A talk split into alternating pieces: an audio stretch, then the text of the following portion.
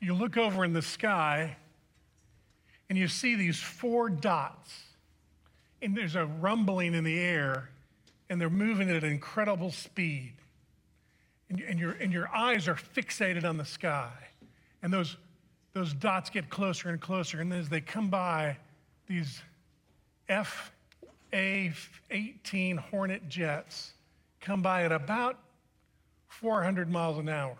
Now, they can get up to 700 miles an hour, and sometimes, but during the, during the Blue Angels show, they, they only, the, the, when they fly in the diamond formation, the four of them tend to only go about 400 miles an hour.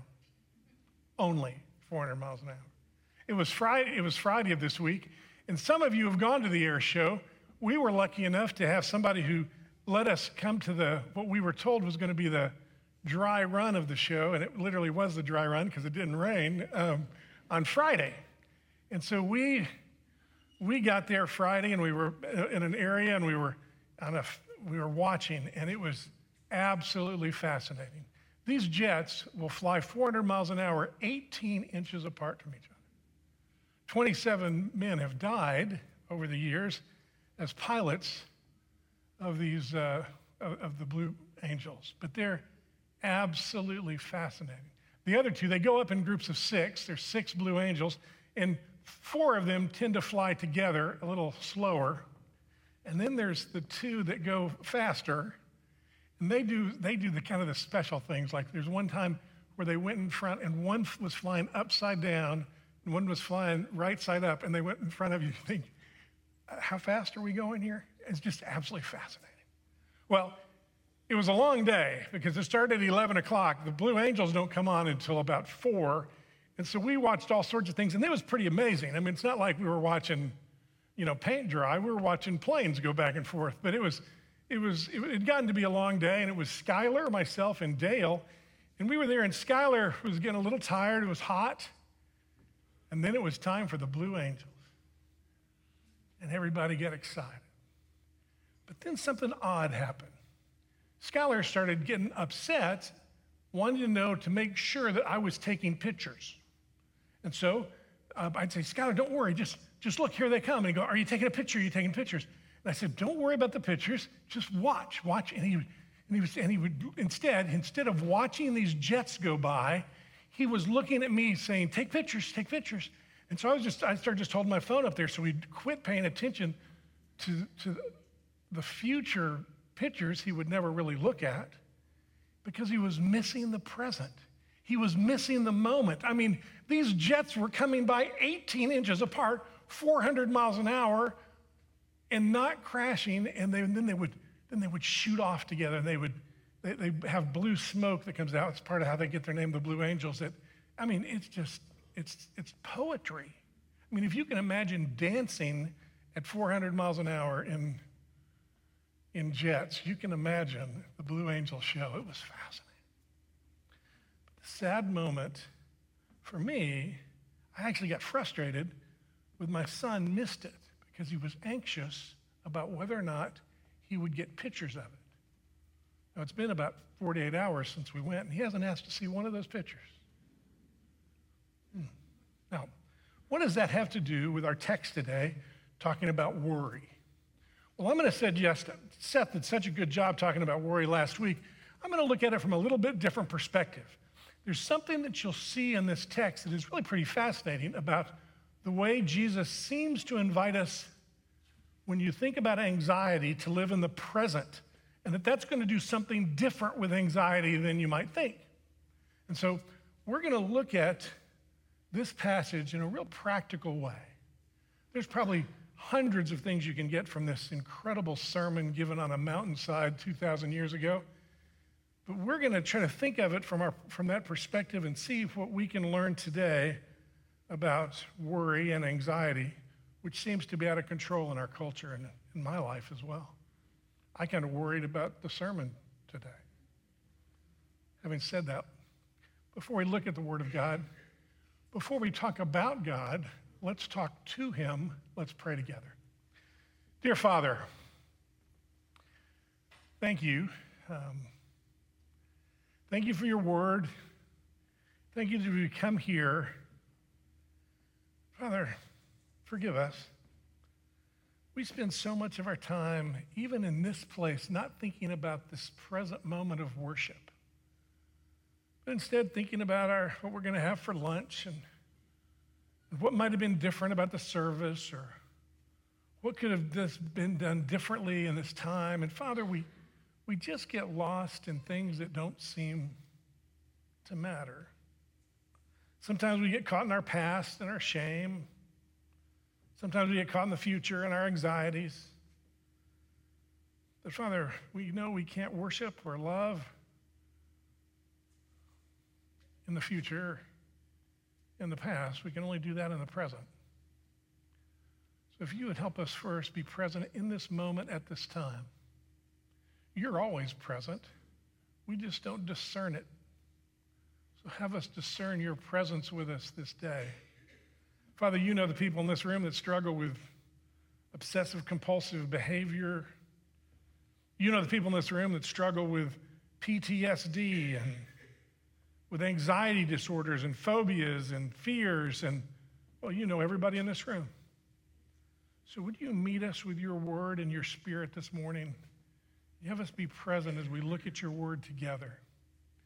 Father, for the people in this room that are too comfortable, would you disrupt them? For the people that are disrupted, would you use this time to comfort them? And for, the, for everyone, would you use it for your glory and for your purposes to equip us? We pray in the powerful, powerful name of your Son, Jesus. Amen. All right. What I'd like us to do first is look at the passage together. Now, the passage we're looking at together is found in the Sermon on the Mount, and if you can if, if you're capable, if you're, if you're comfortable to do so, would you stand as we read the Word of God together? If you can't stand or you're holding a child or something, that's okay. Just. We're in the sixth chapter of Matthew. Imagine you're on the side of a hill with other people, and, and the master teacher is teaching you. Now, listen to his words. Therefore, I tell you, do not be anxious about your life, what you will eat or what you'll drink, or what you what nor about your body, what you will put on it. Is not life more than food and body more than clothing? Look at the birds of the air. They neither sow nor reap nor gather into barns, and yet your heavenly Father feeds them. Are you not more valuable than they? And which one of you, being anxious, can add a single hour to your life? And why are you anxious about your clothing? Consider the lilies of the field, how they grow, they neither toil nor spin. Yet I tell you, even Solomon in all of his glory was not arrayed like one of these. But if God so clothes the grass of the field, that is which is today is alive and tomorrow is thrown into the oven, will he not much more clothe you? Oh, you of little faith. Therefore, do not be anxious, saying, What shall we eat? What shall we drink? What shall we wear? For the Gentiles seek after all these things. But your heavenly Father knows what you need. Your heavenly Father knows that you need them all. But seek first the kingdom of God and his righteousness, and all these things will be added to you. Therefore, do not be anxious about tomorrow. For tomorrow will be anxious for itself, sufficient for the day it is owns trouble. That God bless the reading of his holy word. You may be seated.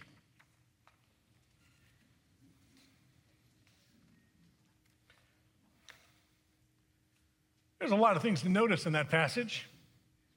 Seth did a really good job talking about those. We're going to look at two things we're gonna, that I think come out of that passage. One is the idea of a switch in our perspective, and that's and the second is the idea of living in the present.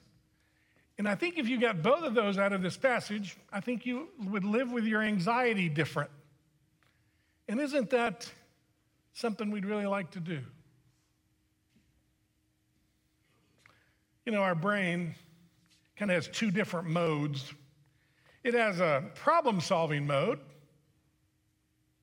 and it has a contemplative mode.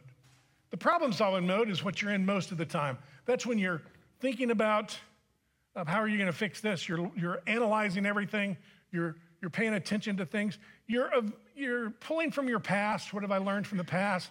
You're pulling, you're thinking about the future, what may happen here. And that's your problem solving mode. And, and that's an incredible gift God's given you. It, it's a wonderful way that we think. And, and it's really helpful. It's really helpful. I mean, it's in the problem solving mode, you can design a building, but you can also imagine a world that you could jump off that building and kill yourself. I mean, there's something dangerous if all we do is spend our lives in that problem solving mode. And the Bible would teach that there's also a contemplative mode that, that invites you to live in the present, to be still and know that I am God, to, to, to be contemplative and to, and to live in the present tense. Because you can't love except for in the present tense. What, what does it say? The, these three things remain faith, hope, and love. But the greatest of these is love. Faith is the idea that my past won't destroy me.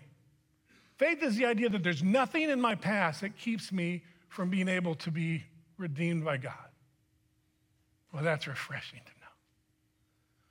Hope is the idea that my future is in his hands and I can there, the, the, but hope is future based.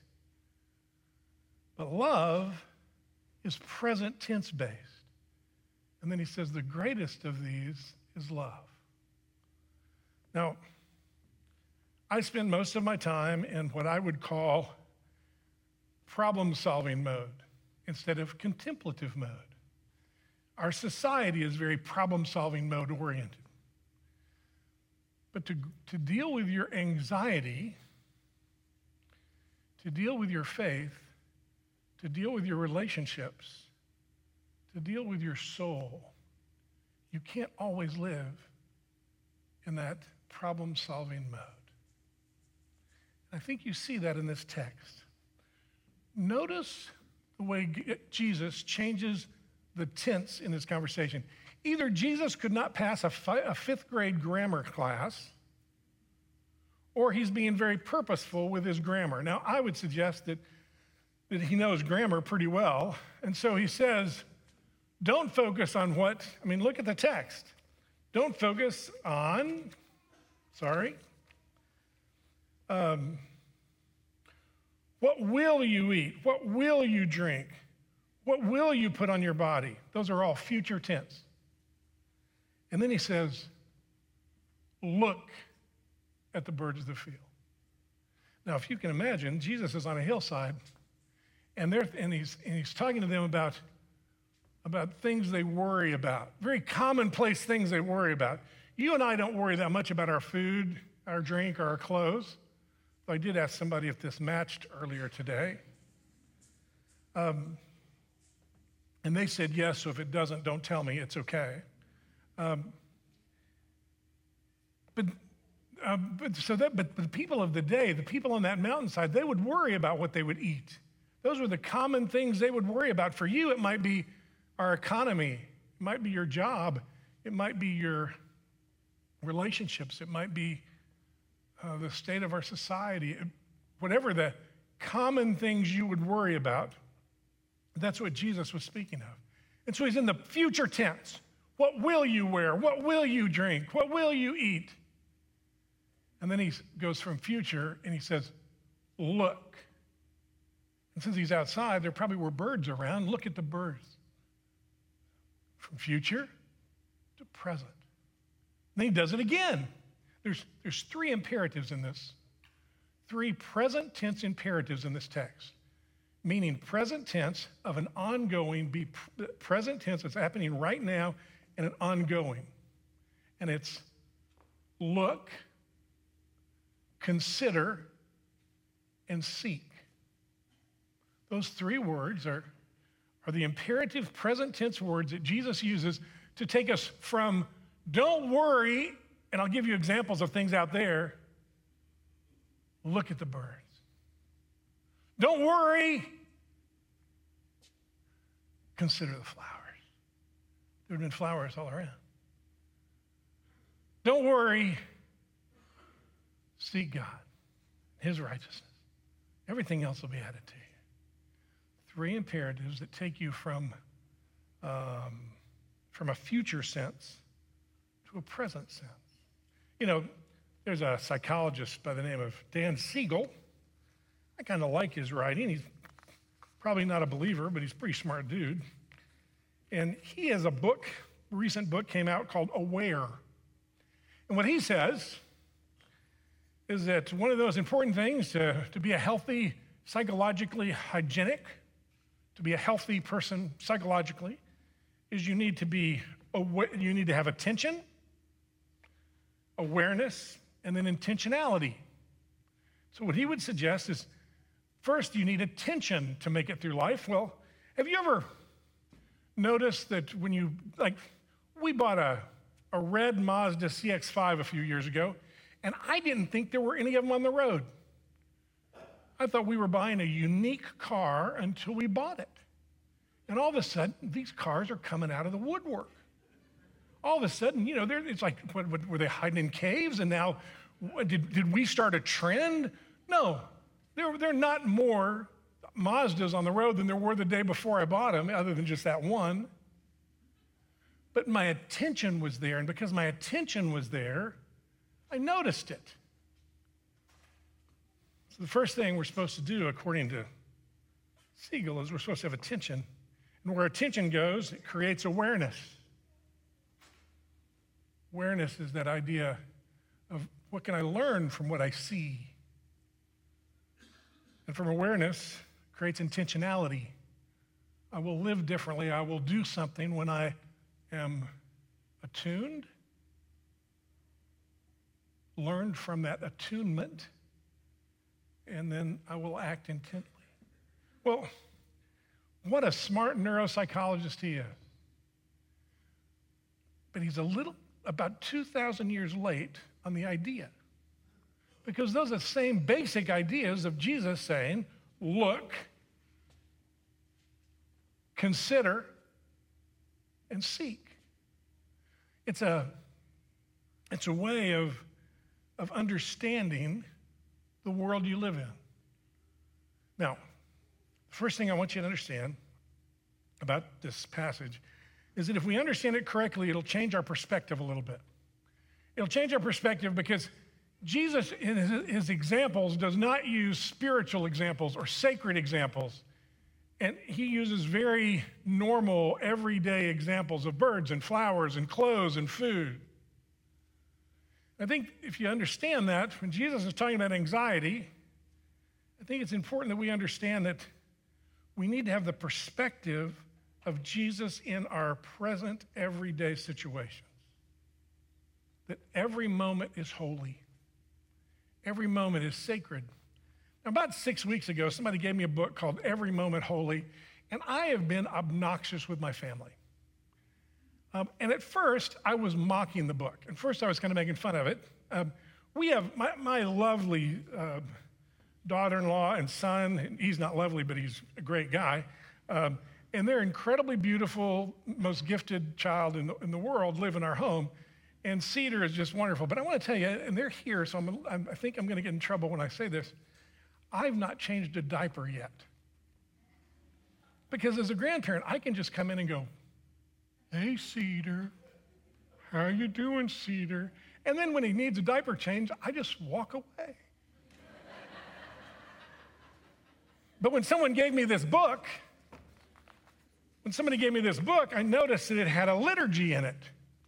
And the name of the book is Every Moment Holy. And, and liturgies have not been a part of my tradition, but liturgies are just planned prayers that are supposed to help you be present in the moment of and, and, you know, and in that moment, and they're, they're thought out prayers to God about what's happening. But they have some of the craziest liturgies in there. They have a liturgy about starting a new book and a liturgy about, you know, road rage and a liturgy. And it's like, my goodness. Well, they have a liturgy for changing diapers. And so I decided one day to read that to Breland while she was changing a diaper. What a good grandfather I am. And you know, I struggle with cynicism as I get older. And so when I first saw this book, I guess I was a little cynical. But as you get older, you can either go towards cynicism or vulnerability. And somewhere in the middle of this, you'll shift from cynicism, and this is silly, to realizing the sacredness of the moment. Listen to this liturgy for changing diapers. Heavenly Father, in such a menial moments as this, the changing of a diaper, that I would remember this truth that my unseen labors are not lost. For it is these repeated acts of small sacrifice that, like bright, ragged patches, are slowly being sewn into a quilt of loving kindness that will swaddle this child. I'm not just changing a diaper. By love and service, I'm tending to, the, to a budding heart that, rooted early in such grace filled devotion, might one day be more readily inclined to bow to your compassionate conviction, knowing itself as both a receptacle and a receiver of heavenly grace. So, this little act of diapering, though it's a form of drudgery, might be better described as one of those 10,000 acts by which I am actively creating a culture of compassionate service and selfless love to shape the life of this family and this beloved child. So take this unremarkable act of necessity. Put a line.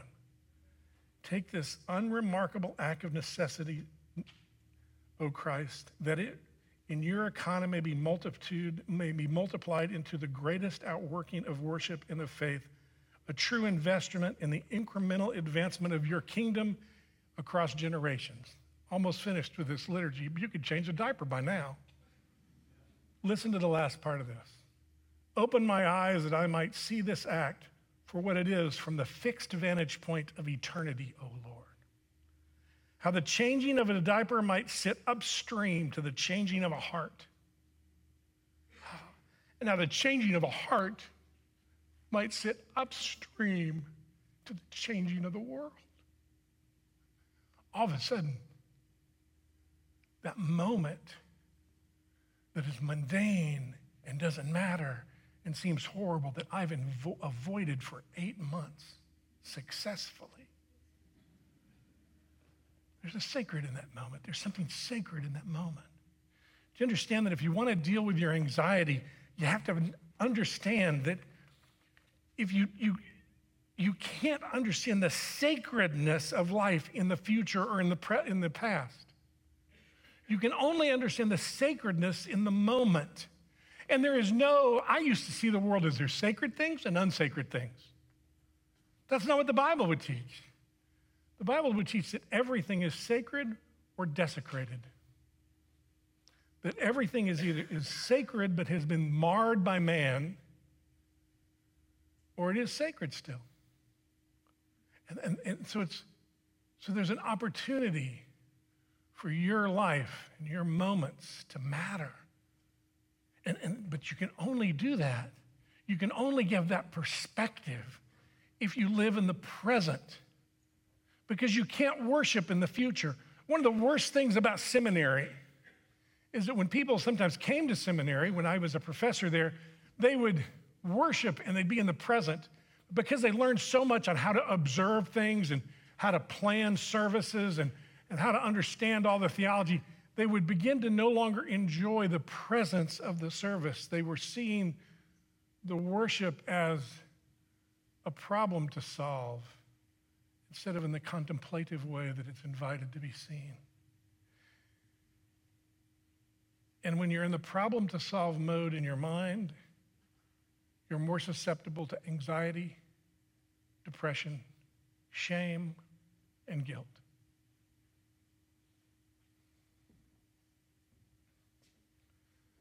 The first thing I want you to notice is that I think God is, I think Jesus in his teaching is trying to change your perspective. Remember, it said in there that he knows what you need. And these were the basic needs of these people. You know, most of the world, their whole day is spending out finding out how much, finding water and food. So he was saying, in your basics of needs, He, he's not saying those needs aren't important. I don't know about those. He's saying, oh, don't live there. Live, look, consider, seek. And in that, you'll live differently. You'll live in the present. Now, don't misunderstand. I'm not saying that it's always wrong to live in the past. Matter of fact, you should be reflective about your past. You should have some awareness of your past. It's not wrong to think about your future. Of course, you're going to think about your future. That's, that's wise. But, but if you do that the whole time, you will miss the present. You know, the word look that's used in this passage is used 11 times in the New Testament.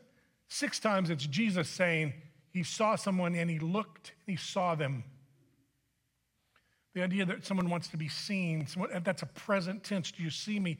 Have you ever been with somebody, maybe even in a romantic moment? Maybe you're at a romantic dinner and they're not really with you? They're not present? They're, they're, they're disconnected? Ah, they're not in that contemplative place, they're in a, a different place. That word, that word could be translated noticing someone or um, to look on, to observe in a fixed way, to discern clearly, to, be, to behold, to gaze and look upon. Second word he uses is consider. That word in Greek could be translated to learn thoroughly, to note carefully, to learn, pay attention to the present, to look, attend, and then live in it and notice and learn. And then last, seek. Seek is really a word of passion. It's, a, it's an affinity, a seek. It's, a, it's, a, it's, it's to worship. It's to have deep desire, to inquire, to require, to want. And it's a, it's a present tense seeking with passion.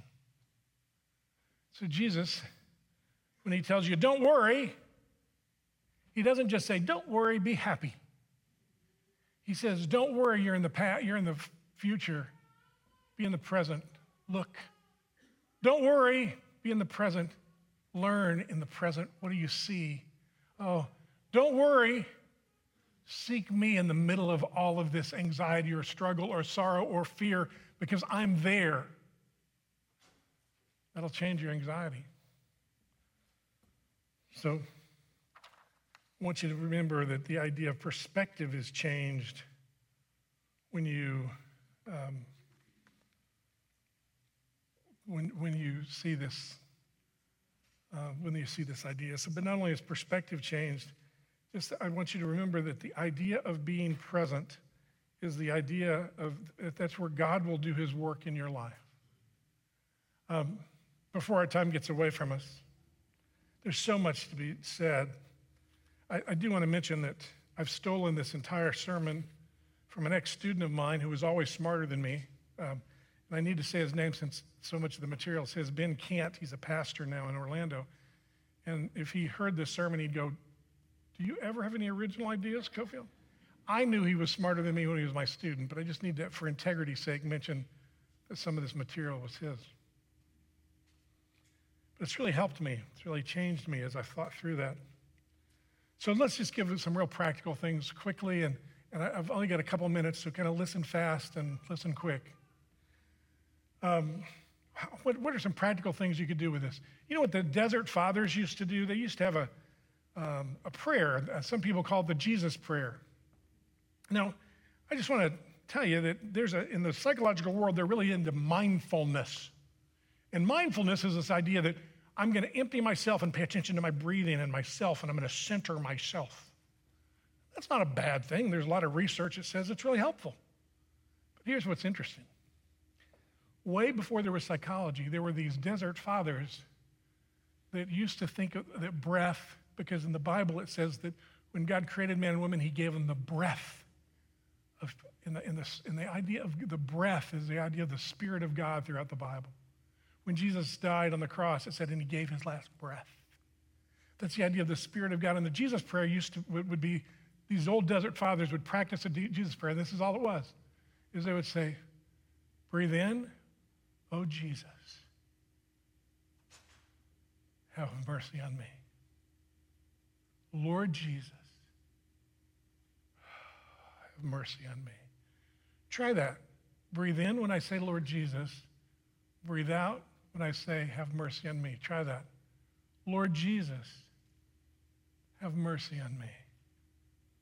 Lord Jesus, have mercy on me. Lord Jesus, have mercy on me.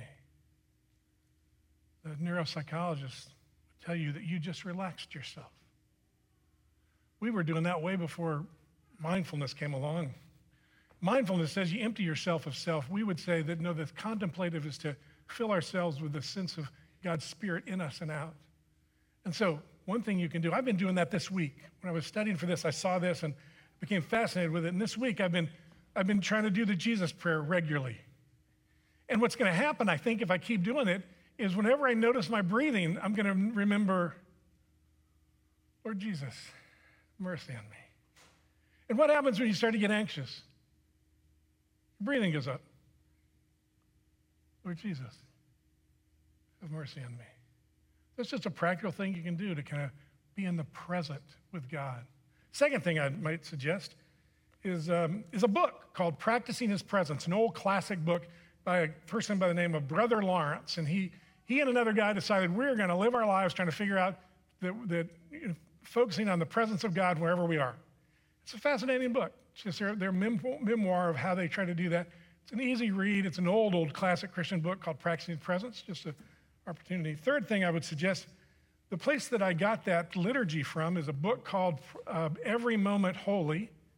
And I, I, just would recommend it. I, I, liturgy is not a part of our tradition much in the Presbyterian world. But, and so I'm not suggesting that you become somebody who's super involved in liturgy necessarily. It's just they're just prayers to help remind you that ordinary is not ordinary, that every moment is holy. And the last thing I would like to suggest that, um, and I don't want to start a new program or a five step plan. But on every table outside around our, our uh, the church today, there's a sign up sheet if you'd like to become a part of a learning community that would meet for four weeks and do a deep dive into anxiety. And if nobody signs up, I won't be anxious, that'll be fine.